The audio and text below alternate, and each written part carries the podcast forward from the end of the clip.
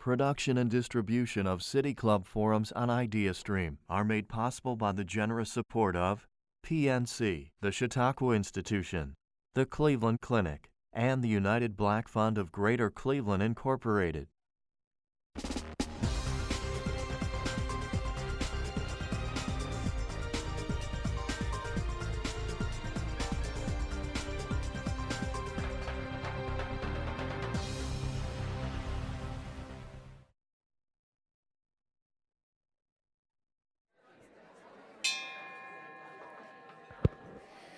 Good afternoon, everyone, and welcome to the third Youth Forum of the school year. I'm Lauren Shepard, a junior at Shaker Heights High School and a member of the City Club of Cleveland's Youth Forum Council. I'm pleased to introduce today's forum, a conversation on the foster care system and how it affects thousands of Ohio's children each year. In the United States, there are approximately 443,000 children in foster care at any given time, with the system taking more than 690,000 children per year. According to according to the Public Children's Services Association of Ohio, more than 20,000 children are projected to be in foster care by 2020, a 60% increase in the last five years. While the number of children in foster care in Ohio increases, resources and funding have not. Despite approximately $30 million in additional funding, Ohio still ranks dead last in per capita state funding for children's services. In addition, the number of available foster homes, support service programs, and caseworkers has not kept up with the pace of num- number of children who are in need, which has far reaching repercussions, especially for those who age out of the system without the necessary support they need in adulthood. Our panelists today to discuss this include Representative Juanita Brent, representing Ohio's 12th District and Kinship Care Advocate, Kevin E. Gilmore, founder of Hashtag Foster Care and local foster care advocate for children of color, Sonia Emerson, co chair of the A Place for Me Leadership Board, and Deborah Galt, Director of Foster Care at Ohio Guidestone. Here to guide our discussion is Youth Forum Council member Nigel Gore, a junior at Solon High School. Nigel, I turn the forum over to you. Thank you so much for that. I'm Nigel Gore, Solon High School junior, and I'm a member of the Youth uh, Forum Council. Welcome to the forum, everyone. Uh, this is the third forum of this year, and we're here to discuss the foster care system in Ohio. All right, so I'm going to begin with the first question, which is what are the causes that lead to children into the foster care system? And um, yeah, so you guys are free to I think there is, my name is Juanita Brent. I just happen to be a state representative, but I'm also a product of kinship care myself. So there's multiple reasons why kids are placed into a foster, I mean, kinship care in particular. It could be a parent giving their child up. That was particularly my case. Or the housing situation is not adequate and the system comes in, our government comes in and says they need to go somewhere else with another relative. There could be situations where the child was never in the parent's care from birth, and then they go automatically over to a family member's home. So there's a lot of different reasons. I would. Oh. There's also issues of um, medical care that a child needs that a family cannot take care of, um, domestic violence, poverty, as you spoke of. Um, the county comes in and sees fit to take custody of the kids and place them in foster care while the parents working their case plan. I would add, I think foster care is a manifestation of slavery. And so, as a result of that, uh, African American families are railroaded, and the same per diems that complete strangers are paid uh, could help birth mom uh, and families support. And so, that extra 600 to $1,000 a month, depending upon behavior level, is a reason why most people, I think, come into care. I think black mothers, in particularly, don't have the access to legal support when their doors are knocked on and they play by the rules and let them in. Um, I also think because there is a lack of African American families who are um, have the financial means to do kinship care, um, kids come into care, and last but not least, most African American families have felons, uh, felonies, and um, I know even when I tried to get my own siblings because of a felony I had at that time, my sisters went into care. So culturally, for the African Americans who are coming into care, I just think it's a manifestation of slavery. I think for me, um, there's this perceived notion that kids aren't safe with their families, um, and I don't think that's always necessarily true. Um, when county comes into a home, there's literally no regard for cultural Um, differences um, in the way that um, African American families or families of color um, care for their kids. Um, because of the poverty in our community, um, especially for the minorities and uh, single mothers and women of color, um, that there's this idea that mothers are not equipped to take care of their children. there's the issue of when they are working their case plan, the basic needs of a parent, like getting their transportation, at least in my case for my mom, um, just the idea that when there were calls made to um, county about six times it took them six times to respond. And i think sometimes when they respond they respond to remove um, and not to help. And i think that that's a huge issue in our community um, that we need to address especially with families of color so. Anything else you guys want to add? I think that all of your viewpoints are awesome our um, system is not set up to properly help people be even in the right state, especially when you talk about our minimum wage not being a livable wage. So even if someone's saying like, well, you need to go get a job, but if you're making having a minimum wage job, you're still dependent upon the system. So if you're talking about you need to have a two bedroom apartment in the city of Cleveland, that's going to run you at least $700 a month. And you need to get transportation because we don't adequately fund our public transit within our state. So how are you expecting people to be able to take care of their child when even you talk about child care or aftercare could run you almost 2000 a month? I would add, thanks for that, because you just reminded me of something that 76% of girls who age out of foster care are mothers before their 21st birthdays, uh, leading to higher rates of poverty, criminal conviction, and involvement with the child welfare system. And so a bulk of the kids who went into foster care now are losing their own kids. Um, and so that's another number. And I would be remiss if I didn't say that because of the heroin epidemic, there's a crisis on child welfare. But this is just a manifestation of exactly what happened in the 80s. Anything else, Ms. Scout? Do you want to add there anything? Is a, there is a greater need today for foster parents. Every agency in Northeast Ohio is having the same issue in recruiting and training appropriate families to take care of the kids. Um, we have a great number of kinship providers coming into our agency wanting to be licensed because there is a subsidy that comes along with having a foster child. But also, we can help them help their kids get services within our own network, within our own agency. Um, and I think also we don't adequately pay enough to kinship care providers, mm-hmm. um, just with the assumption that because they are a family, that that's the expectation is set that they're supposed to step up. Um, but also understanding that there are a lot of siblings that I know that emancipate from care that are more than willing to step up, but because of the perpetuated stigma of them being um, a person who experienced foster care, then they're not the first person that we're looking to. Um, and I would also say that. Um, and I know we're not on this, but talking about permanency um, is super huge. Um, and foster care is not permanency, and I, I hate to blow the cover for that.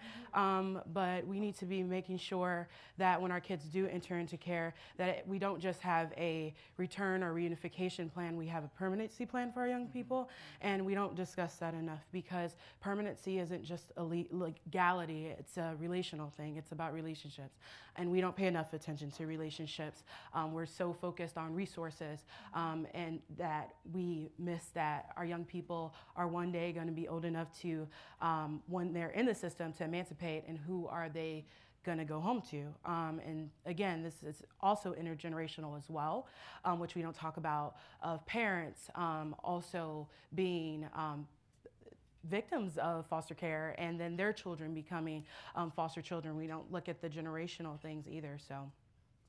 Really quickly, just speaking on the idea of kinship, I don't want to spend too much time on it, but do any of you guys feel um, knowledgeable enough to speak on exactly what it is for some people who may not exactly know what it is? Because most people, all they hear is of adoption and foster care.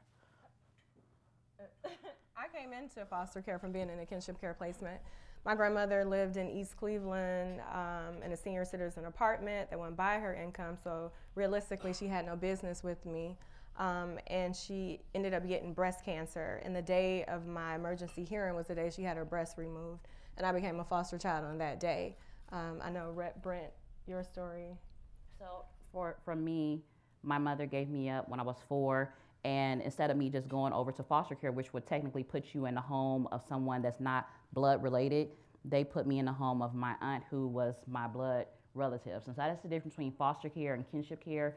Kinship care, you're actually put, um, the child is put in a home of a relative. So that just makes a world of a difference when it comes to the care, even with that, within that. But I'll just say, even for the cycle, my mother was a product of kinship care. My grandmother passed away when my mother was nine years old. So the same aunt that took care of me was the same person who took care of my mother. And so things somewhat become a cycle within itself. So I can just say for me, I'm fighting for my life that I don't continue that cycle of kinship care, of putting my child into the system within myself. And sometimes you see that within itself because you didn't receive the services that you needed when you were in kinship care, that it goes on that now your child doesn't receive the services that they, they needed in kinship care or foster care. And I just want to clarify too, when it comes to kinship care, there's two types of uh, kinship care. One is formal and one is informal. Um, right now, I'm an informal care, giver, a caregiver to my two nieces and also my sister um, who had a stroke, uh, two strokes recently. And because I'm an informal caregiver, which means that the court did not give me kinship care, um, I just innately just stepped into kinship care because I did not want my, my nieces to go into foster care. Um, and there's no support for informal careship caregivers, um, just to clarify that. So.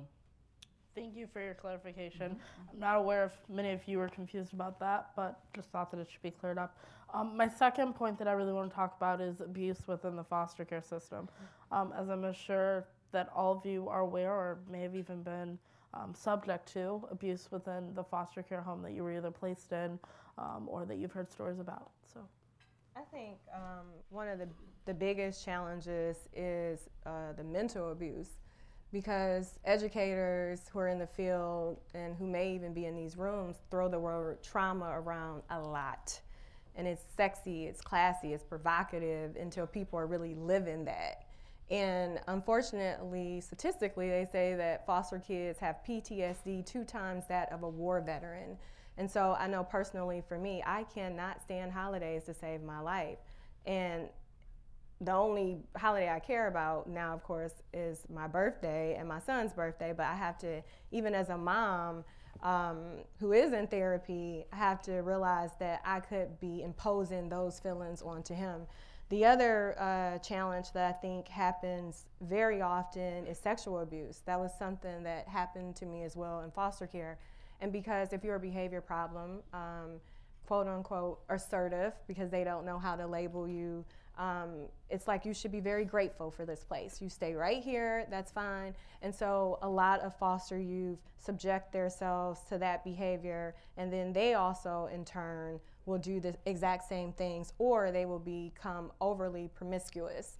Um, and I think that's why we are like the fifth in the state for human trafficking because you basically have been trafficked the entire time you've been in foster care, whether that's from placement to placement or um, being touched inappropriately, you're already built for it tough for anything that happens um, outside of care, which makes you pray to be trafficked. Before, as soon as my aunt received care of me when I was four, she put me in a th- uh, with a therapist as soon as she received me. She didn't know what all happened before. She got me what happened with my mother's house. She just knew that something happened because I used to just be a child who used to sit at home and cry every day. From kindergarten all the way through high school, if you look at any of my high school pictures, and maybe some of your parents might have went to school with me. I see a couple of my friends' kids in here, but I didn't smile in any of my school pictures. And I could never explain why I was always so sad about taking pictures. And just so she knew I constantly needed some type of therapy. And so even as an adult, I, I still go to therapy now. Even if you've never been through kinship care or foster care, I do believe that we need to, as a state, invest more money into our behavioral health services overall. You have to take care of your mind. So even if you weren't ever physically abused, the whole situation of you being removed from your parents, whatever the situation is, that's gonna feel like some type of trauma because it's natural for people to want to be connected to their parents even if your parents done the worst thing in the world, you're always going to have a desire to want to find your parents. So even as a child, I was constantly going to go look for my mother. She would be in the worst situations. I found her one day behind a Wendy's in East Cleveland, which is still there. I believe it's still there in East Cleveland. And she was in the worst situation where she literally had just gotten beat up by a guy. And I came to pick her up. I hadn't talked to her for like a year. And she literally just called me on a random, but I was so hungry to just have her. Yeah. I went and got in my car in the middle of the night, about two o'clock. I didn't tell anybody because I knew if I told anybody, they were going to tell me not to do it. I was a kid. And that was just some type of trauma that I had to deal with or just wanted to find her, even if it hurt. And so you'll find that within, you know, kids who are going through the system that they have to, they'll revisit and relive those situations because they want to connect with their parents. So for people who are kinship caregivers or foster caregivers, it's not that they don't appreciate that they're in this home or they don't care, but it's something natural inside of us, like inside of our spirit, to want to be with our parent. Even people who are here, when you go home, if you haven't seen your parents in a long time and they went on a business trip, you look at them like you've been gone all this time. You did you just forget about me? It's just something internal that connects us all together to our biological parents. Are you looking this way? Hey, do you wanna? um, you know, um, I would definitely say that the amount of times that young people um, transition from one home to another um, really affects their, their psyche, um, affects the way that they move and navigate through the world. Um, and I know there's data that shows by a young person's third worker, um, they have a, a 7% chance of achieving permanency. Um, and that's heartbreaking because you think they have an intake worker, they have a worker that comes out to the home, and then they have a, a worker that moves them. That's already three. And for older young people, which we kind of look over, um, their chances of achieving permanency is like close to none, um, especially if they're in a sibling group. And I think that um, us being sensitive to that, that that's a real thing, um, and making sure that we know we connect them to family. I think I can't say it enough. Kinship care is super, super important. And like you just said, like Rep said, it's important to make sure that you know and understand that no matter what that young person has been through with their family, they want to be connected to their family. Um, family doesn't have to just mean immediate family, but young people do have family out there. Um, I struggle every time that I'm talking to county um, and they say, well, dad was an addict and mom, you know, neglected kids. Well, they also have cousins and third cousins and things like that. And they're no more of a stranger than their mom is because they're family. The roots are there. They're connected culturally there, and they want to know. And a lot of times when we, we do three to five um, calls to reach out to aunts and grandma, but we don't look at the, the third cousins and the third aunts and other generations. And by the time we get there, there's other people doing the work that's not county, um, that's private agencies, and because I worked for one of them. And when we call, they had no clue that these kids were in foster care. Um, no one called them. And so um, I think when I think about issues with kids being in foster care, it's really not being connected to their roots. That's super important. Um, even if the kid doesn't want to physically be there, they deserve to know their family. So. Yeah, I was thinking when you were talking too about institutional abuse and uh, privilege abuse, because uh, there's a surplus of African American kids being placed in white families that do not have the cultural competency to raise black children without black people. Um, and then it's the uh, institutional um, abuse where you can be placed several times, your behavioral level could be, you know, go up, and you have to take psychiatric meds. And so I think we've leveraged the HE double hockey sticks out of that because there are so many foster kids that are on psych meds that is mind boggling.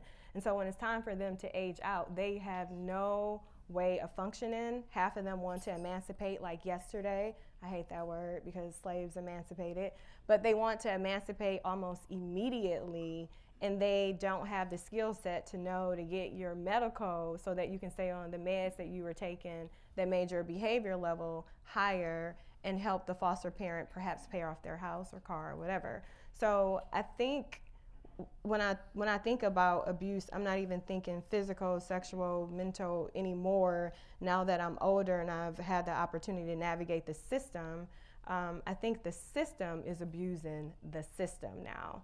Um, and the residual of that is poverty, and particularly for kids of color who are aging out. I think lastly, too. Oh, am I? Can you all hear me? Okay. Yeah. there we go. Um, so let me just say this because I, I, this is probably not the space to say this, but I'm going to say it anyway. Um, we don't talk enough about the LGBTQ community.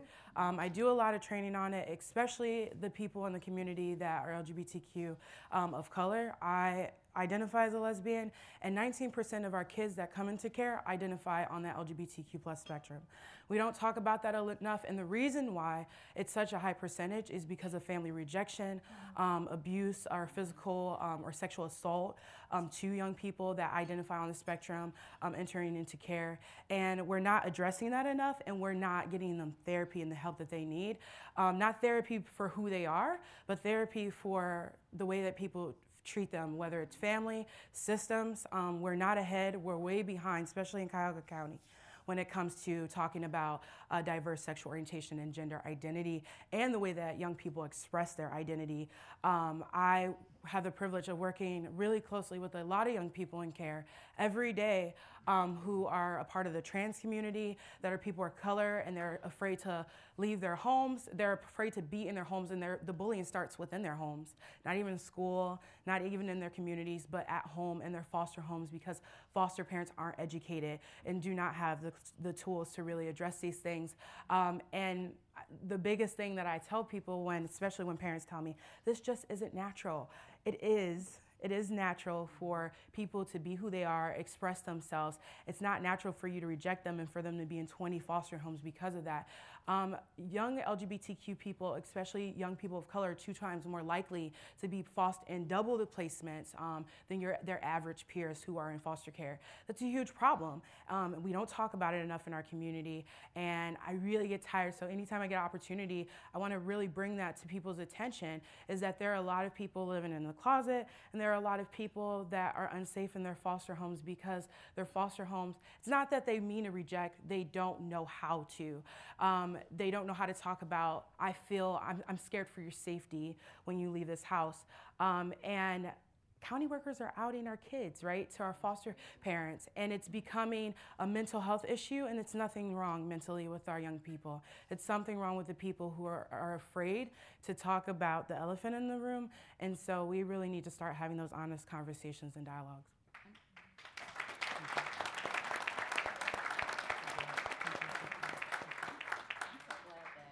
Brought that up. I remember going to a church. I don't go there anymore. I'm gonna tell you why.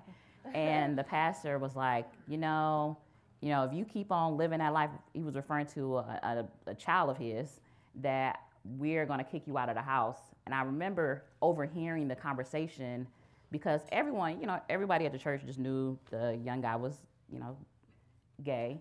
And I didn't really think too much of it because you grow up with somebody, you like, well, they are who they are. Yeah. And I remember his father said that, and I was like, I'm not going to this church no more.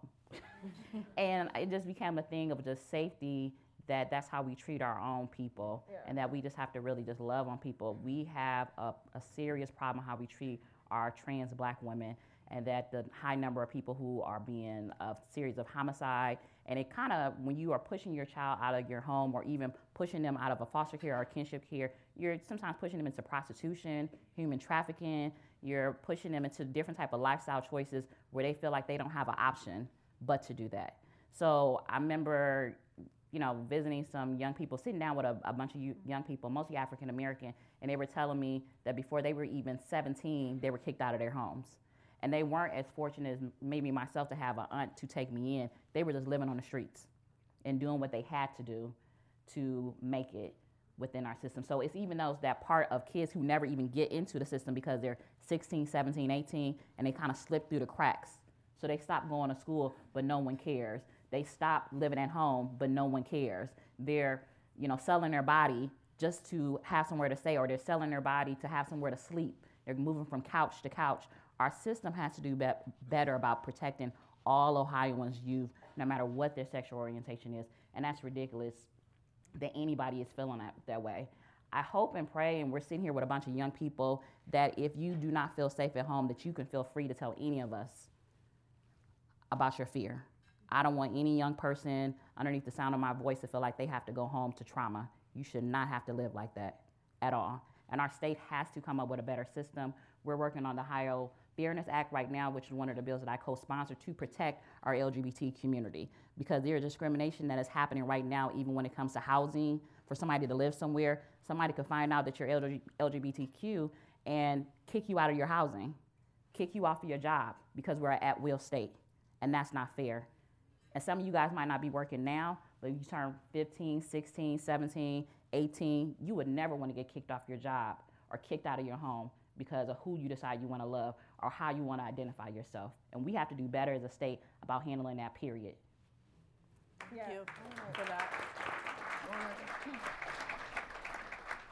Okay, so I was gonna not chime in on this because I don't want to get emotional. I feel like I'm like a real sensitive thug on the low. But um, my sister uh, went into a placement with a Caribbean family, and she came out in foster care. It was probably like the easiest place for her to come out.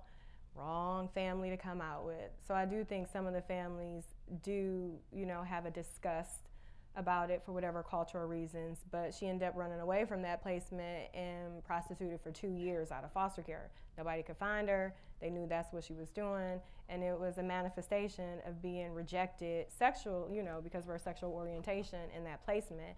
So when I think about why is it necessary for us to have these open dialogues, we don't talk about sex in foster care. You want kids to be good, take your medicine, you know, and refrain from talking about sex or safe sex or same sex or sex, sex, sex, sex. There's no conversation about sex in foster care. I don't remember not having one except for, you know, don't get pregnant. So I think that's another conversation that needs to be had. How are we discussing sex, sexually transmitted diseases, early pregnancy? Because everyone is so uncomfortable talking about sex. Sex. Sex. Um, really quickly before we move on, Mrs. Galt, do you have anything that you wanna?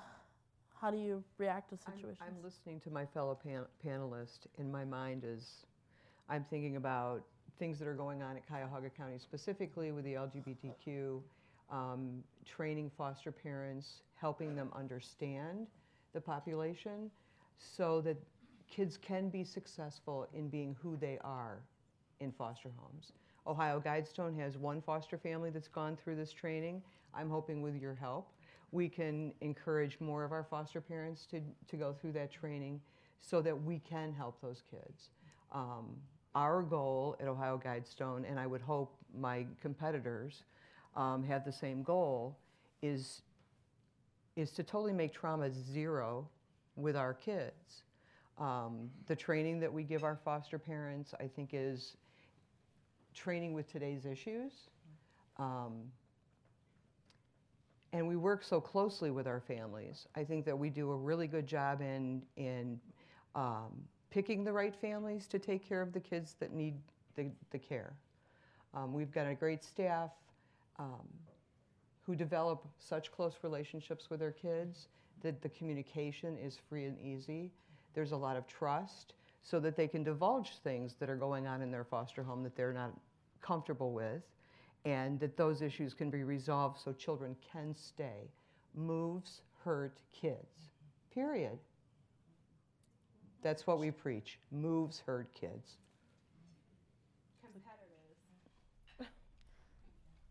You know, it's so interesting being on any panel because oftentimes I feel like our panels are like church. You only feel it when you're there, and when you leave, you're back to your regular life.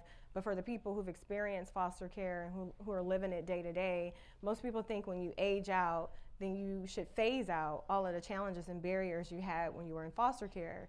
And so many words, even as an adult at 35, trigger me about foster care. Because when I hear competitors, I think about a job. I think about like Burger King, McDonald's, Wendy's, Chipotle, and they all offer fast food, but they offer it differently. And I feel like that is the biggest challenge that we have in the child welfare system is that it is proposed as a job. And I was taught that a job will keep you just over broke. And the signs are in the most impoverished neighborhoods where people need a job. And so they treat their foster placements like a job. And then these companies, these agencies or private agencies that I feel like are plantation owners, because most of the CEOs are white and they service black people and they don't have the staff to engage the right people because you don't understand the language or the diction to use to attract the best people for the job. They end up displacing the kids because it's business. Beechbrook is competing with Applewood. Applewood's competing with, and nobody's doing it right because nobody has the right people at the table. And the right people that need to be at the table are former foster youth. You should be hiring and consulting with people who experienced it, lived it, surpassed it, and are engaging, they're engaging a new set of eyes. The youngest person that follows me on social media, they got their foster care license was 22 years old. She has two placements at 22. We're doing it wrong because we don't have the right people at the table. And that word competitors is exactly the mindset for child welfare in Ohio. Sorry to no, sidebar, but it's just fine. we got to stop like we, yeah, competitors.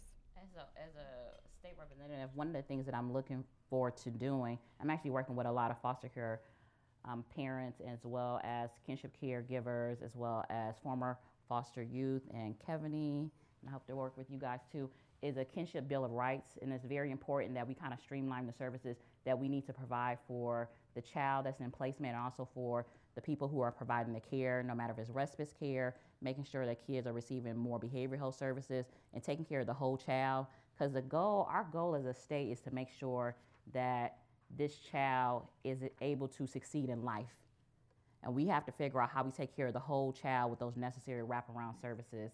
So it's a lot of things we can all learn from each other, and I, I do believe that I can learn a lot from somebody who's been through the system. I can learn from somebody who's received the formal education from an accredited university. I can also learn from someone who is a kinship care giver in their home. We all have something to bring to the table. But that's how we have to look at it is that we all have value and it's not one that's weighted higher than the other, but everybody has to be at a table.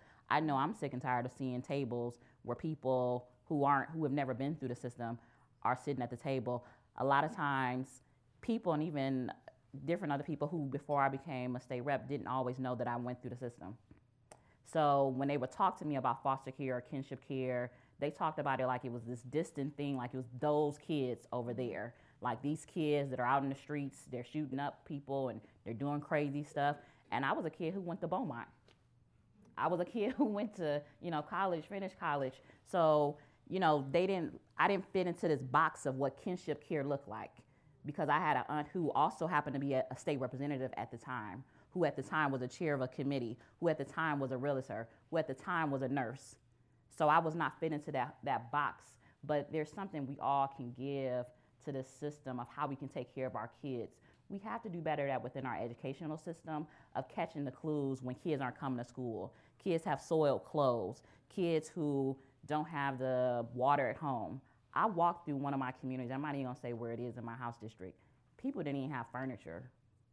Four, five, six people didn't have furniture. Nothing at all.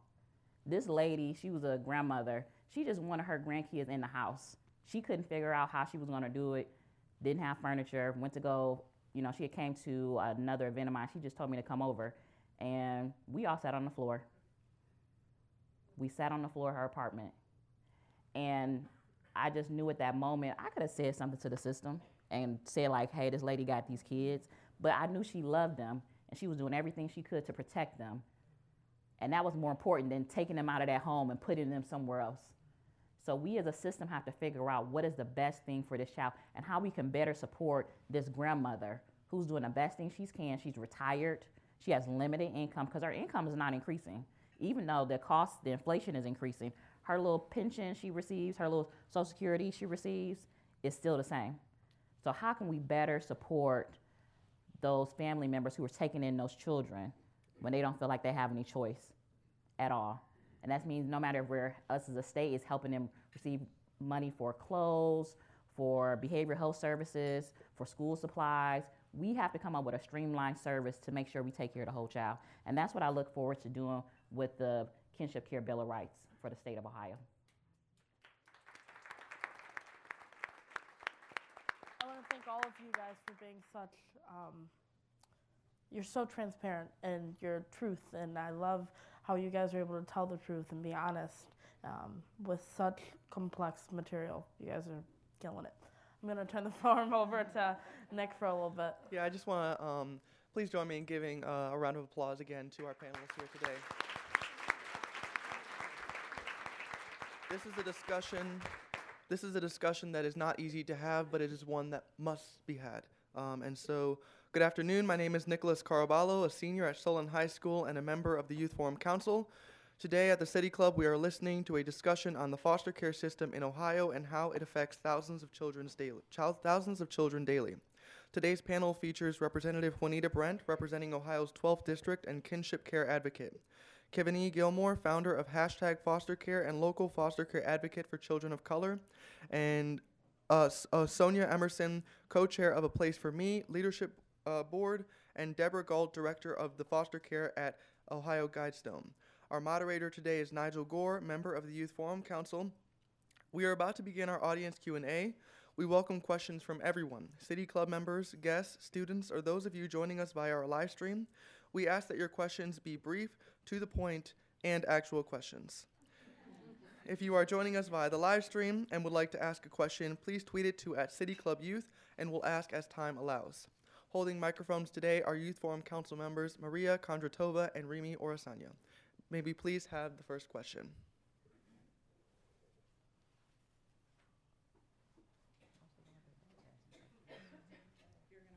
She's going to hold it. It's not on. Is it on? Oh, all right. Okay. Didn't sound like it was. First of all, thank you, ladies. I really do appreciate, and Nigel, um, all the work up there. Um, I, my name is Holly Spencer Truman. I am the foster parent recruiter and trainer with Ohio Guidestone. Um, I'm also a foster and adoptive parent, um, and I've been in the field for a long time.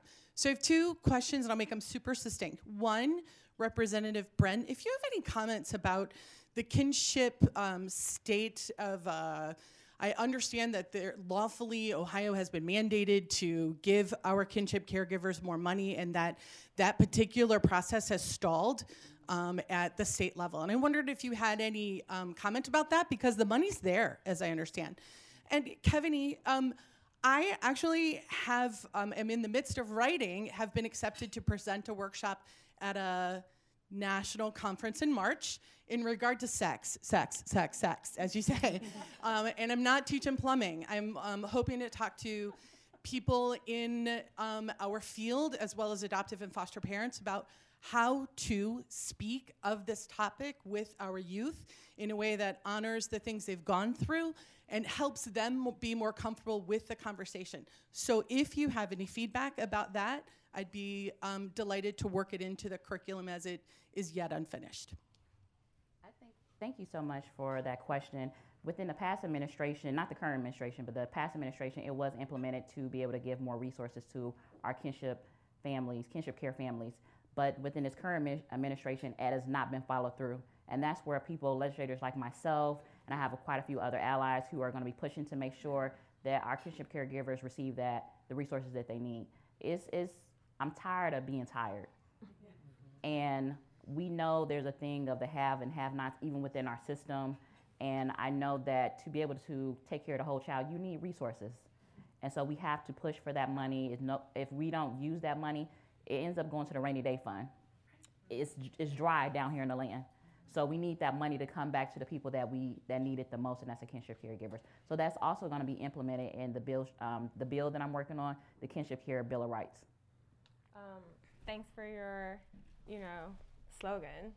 Sure. My slogan. Um, I substituted uh, for 11 years on and off. So I'm always around young adults, and they're already talking about it.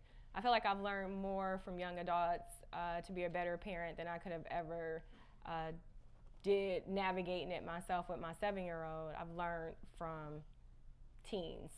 Um, so they're, it's not taboo to them. They're not uncomfortable saying that, you know, they identify as this, they like that, they want this. They're comfortable. Middle school, very comfortable, um, which is why I'm not uncomfortable saying it. And the reason why I feel like it's so necessary, and I told Nigel this, is that I had an abortion at 20 uh, from aging out of foster care. I was very afraid to be a parent. Um, I did not want to be like my mother. Um, I didn't have anyone telling me what not to do. Everything has been trial and error in that department. Some of us are still making mistakes in that department. So we can empathize in action with young adults. And um, I feel like, and we've talked about this, that is why our infant mortality rate is so high, because I feel like it's a portion of foster youth who um, isn't being calculated in the numbers because they're not being asked the question. So if I can prevent young adults from having early pregnancy, and you know at 35 you think about an abortion completely different, young ladies, um, than you do at 20 years old. Uh, you know it hits you different. Uh, we can talk about it um, earlier and using real people to talk about you know what their challenges are. I think so many girls wouldn't give their bodies up. So yeah, I'm I'm open to talk with you about that. Hi, my name is Karen, and I am a school nurse for Cleveland Municipal School District, working at St. Martin de Porres High School. And I thank you all for your personal stories. Um, one thing I was con- concerned about, I never knew what kinship care was, so thank you for clarifying that. But um, all of you seem to see, say that females were taking the lead mostly for your care. Is there or why is there not father involvement with kinship care? I'll, I'll say for my situation, so I'm a first generation citizen for my family. And at the time when I was put in the system, my father did not have a citizenship. And our laws at the time in the 80s, that's a long time ago before most of you guys were born. um, the, the system was not so much working with parents who did not have citizenship. So my father, who was very much in my life, I, I literally had to talk to him about what I was going to be speaking about today, um, was not able to get me. He did not have that option to come get me when my mother gave me up. They were not together. And so when he, she gave me up and I was put in the system, he couldn't even legally come get me. So when we talk about what's going on with our immigrants and what's the stories that we're seeing now, I'm that story. I just happen to be a, a, bra- a black face. But there's a lot of people who now who are coming to our country who their child crossed the border, they can't even get their child out of the system now. I'm that child. I just happen to have an aunt who has citizenship. So it's not that dads don't want to be involved, but it, but it just you know for my dad, he didn't have a citizenship, or it could have been a dad who had a, um, a pass. You know, if you have a criminal record, that will stop your you getting your child back, or if they don't feel like your house is looking a certain way or you're not making a certain enough amount of money, you can have all the love in, in the world. But if your child gets in the system because of what another parent does, it's hard to get your child. We saw a situation about a couple years ago where a lady basically killed her, her child. The father had been fighting to get the child for years before that situation happened. So it's not that these dads don't want their children, the system makes it hard to get them. And we have to address that too. That why these men cannot get their children. I would add, um, because I'm reading a memoir right now about slavery, and I felt like on every single page, the father was displaced strategically. So that's a question that's just like, yeah, that's that's been ongoing from slavery that we should all be very much so aware of. That fathers were displaced and that sibling groups were displaced. And so, even if my father wanted to come to the forefront, because uh, my foster care experience with my, I'm the oldest of five, all five of us went in foster care at some point, he had a felony. And for whatever reason, that's the policy that we should work on. If you have a felony, you can't get your own kids back. So, um, I guess in that department, and then even in the foster care system, a lot of the women who are fostering are single moms. Some of them are doing it to supplement their income. Some of them are doing it because they want to do it. But it's not a lot of men at the table getting their foster care license. And it's interesting. I told a very good friend of mine who happens to be in the room. I said, "Terod, you should be a foster parent. Very good with kids." one of the best guys I've ever saw do it. Uh, you know, a figure for my son whose father is displaced. Um, but I remember sending him to a private agency, and they asked him several times, "Are you sure you didn't have a felony? Are you sure?" So when we talk about diction and our culture wanting to come to the table and engage in the conversation and get our kids, we are like being stopped at the door And that could have been a turnoff for him if he didn't see value in fostering. Um, hi, Gerard. How are you? We have quite a few foster parents that are single dads. We have quite a few foster parents that are single moms. Um, the dads are just as wonderful as the single moms are, and it's nice to see.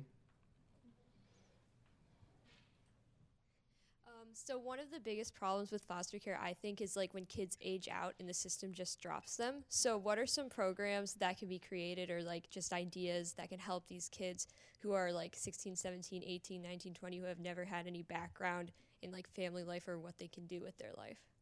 I feel like I created it.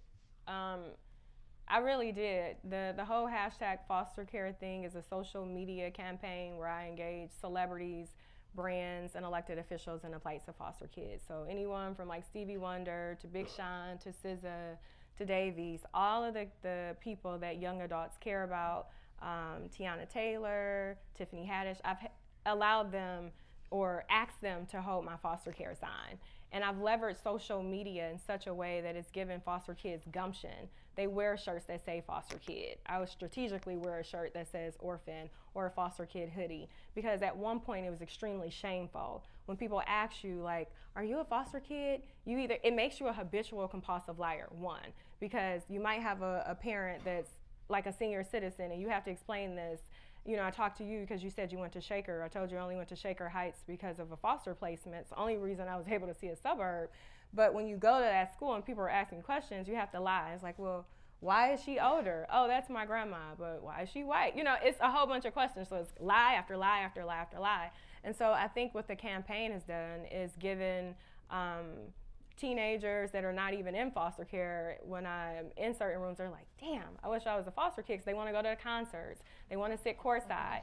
They want to get free clothes from Roc Nation. They, you know, they get in and they've, you know, got a chance to go to Burke Lakefront, get in and out of private jets. I'm assimilating them to what I feel like is a class that they should have, and I leverage my social capital to do it. Because when you age out of foster care in this city, you're given a welfare application and priority housing in the projects. You're automatically doomed to poverty. And I feel like poverty is a mindset. So I do my complete best leveraging social media to have them have the access that they would have if they had parents. And um, I feel like it's been mind boggling. It's won the Nelson Mandela Humanitarian Award in New York and the Community Activist of the Year Award in New York. Cleveland slow. So I'll wait for them to get with the program. But I think teenagers need to feel comfortable in school. And so I'm happy that it's so many teenagers here so that when you go back to school and you see that it's a girl who hair may be a certain type of way or their clothes look a certain type of way and you see that their head is down, you've been to a forum where you have people who have experienced foster care beat the odds but you can empathize in action. Maybe you can start a clothing drive. Maybe you can raise money amongst each other to say, here, we wanted to send you to the hair salon, or we wanted to get your nails done. And that's the energy that I wanted it to have without all of the red tape. So I think I've definitely created, you know, something to help with that. We as a state, when we talk about how we can help people transition from being in the system to coming out, we have to sometimes look at basic things. Um, I went to a forum recently that our governor DeWine just did, and we had two young ladies who had aged out of foster care that did not have a driver's license. My office did some research, and I ran into a lot of foster kids who did not have a driver's license. That's like a rite of passage. And I remember talking to my aunt who put me in driver's ed. She spent a lot of money. It was at North Randall. That was before y'all time. And I went right at before Amazon. There was a actual mall there, and it was Sears. And I took the class, and I think about if you are in foster care, that somebody will have to put that investment so you can have a driver's license, you can have a bank account.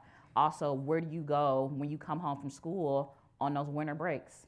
I had a colleague of mine, and it's not referring to anybody here on the panel, but during winter break, they didn't have anywhere to go, and they came and stayed at my house.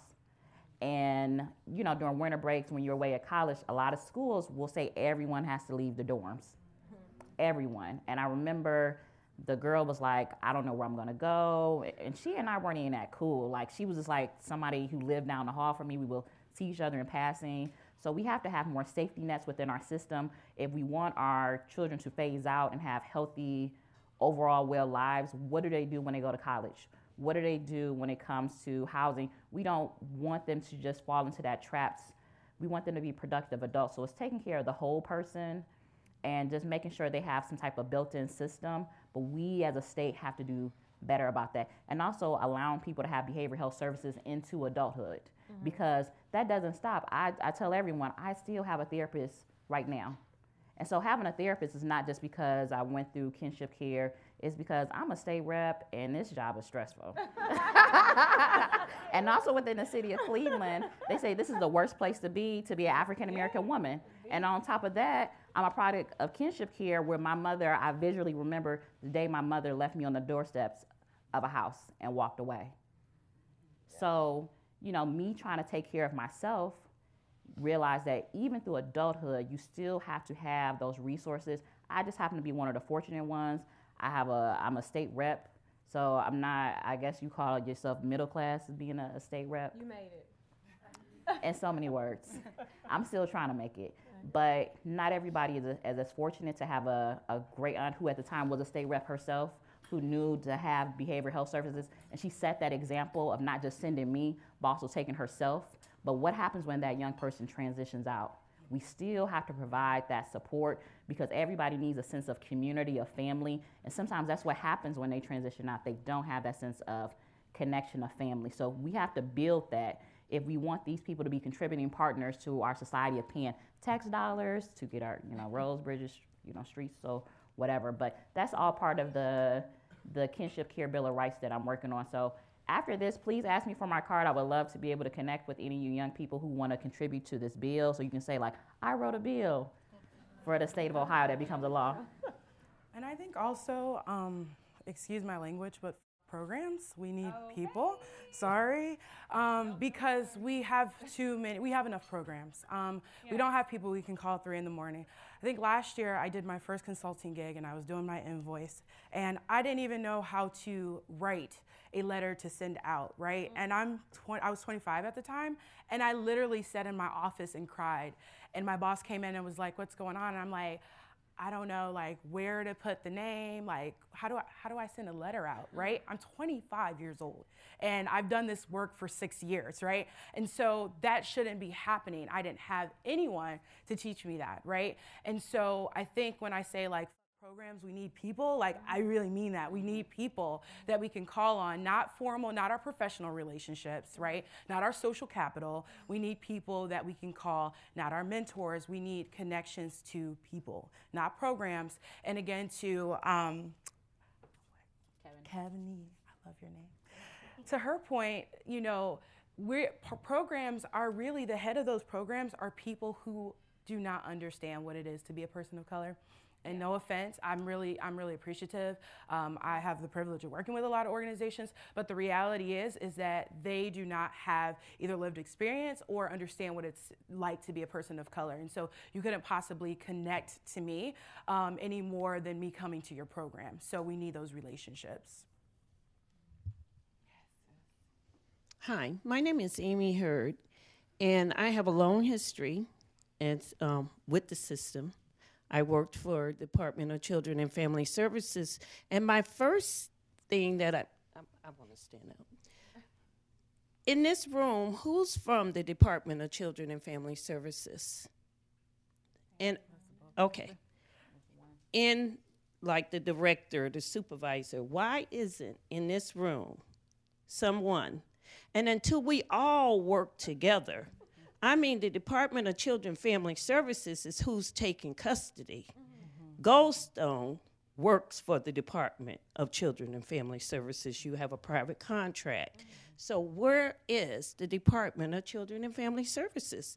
And until everyone start working together, whether it's a, I fostered 12 children in custody, I transported children in custody, not for Cuyahoga County because I worked for them.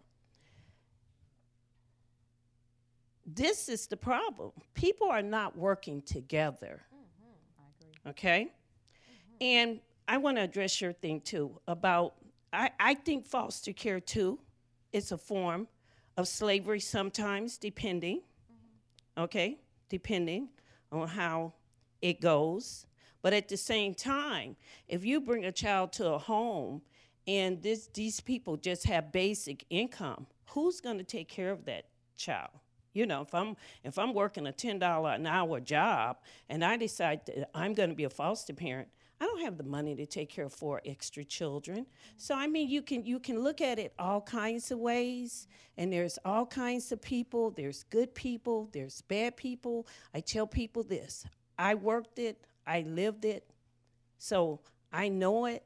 But see, this is a good example right here where is the Department of County that has the authority? Because nobody on that panel has any when it comes to taking custody.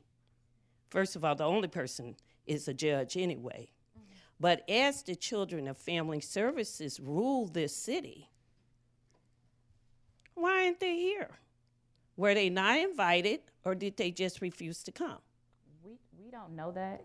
I'll just say state reps do two things, and I just want to clarify because people are saying like, well, what is a state rep? State reps do two things. We bring the money from the state house to the local communities, and we make laws. So they follow the laws, what we come up with as a state. So I know I am working with them to do this kinship care bill of rights and bringing them to the table. Now, what happened with today with here at the city club, I don't know, but they are being brought to the table so we can take care of the all of that too. I'm going to turn this over to Kennedy as we end the forum. Good afternoon. My name is Kennedy Smith, and I am a junior at Hawken School. Today at the City Club, we have been listening to a forum on how the foster care system affects Ohio's children. The City Club Youth Forums are sponsored by AT&T. Today's forum has additional support from Ohio Guidestone. We appreciate your support. Support for the student participation in City Club forums comes from the Char and Chuck Fowler Family Foundation and the William M. Weiss Foundation, with additional support from the donors you'll find listed in today's program. We are happy to have all of you here. Lastly, we welcome students from Andrews Osborne Academy, Campus International High School, Chardon High School, Design Lab Early College High School, Lutheran High School West, St. Martin. Martin de Porres High School, St. Francis Cleveland, and Wickliffe City Schools. If you enjoyed today's forum, join us on February 20th at noon for the fourth forum, youth forum of the 2019-2020 school year, in which we will be discussing the future of the workforce. And that brings us to the end of today's forum. Thank you, panelists, and thank you, members and friends of the City Club. The forum is now adjourned.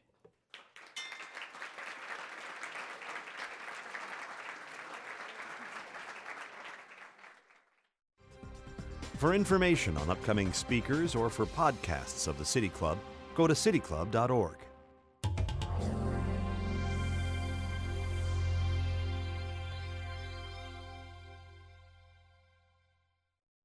Production and distribution of City Club forums on IdeaStream are made possible by the generous support of PNC, the Chautauqua Institution, the Cleveland Clinic, and the United Black Fund of Greater Cleveland Incorporated.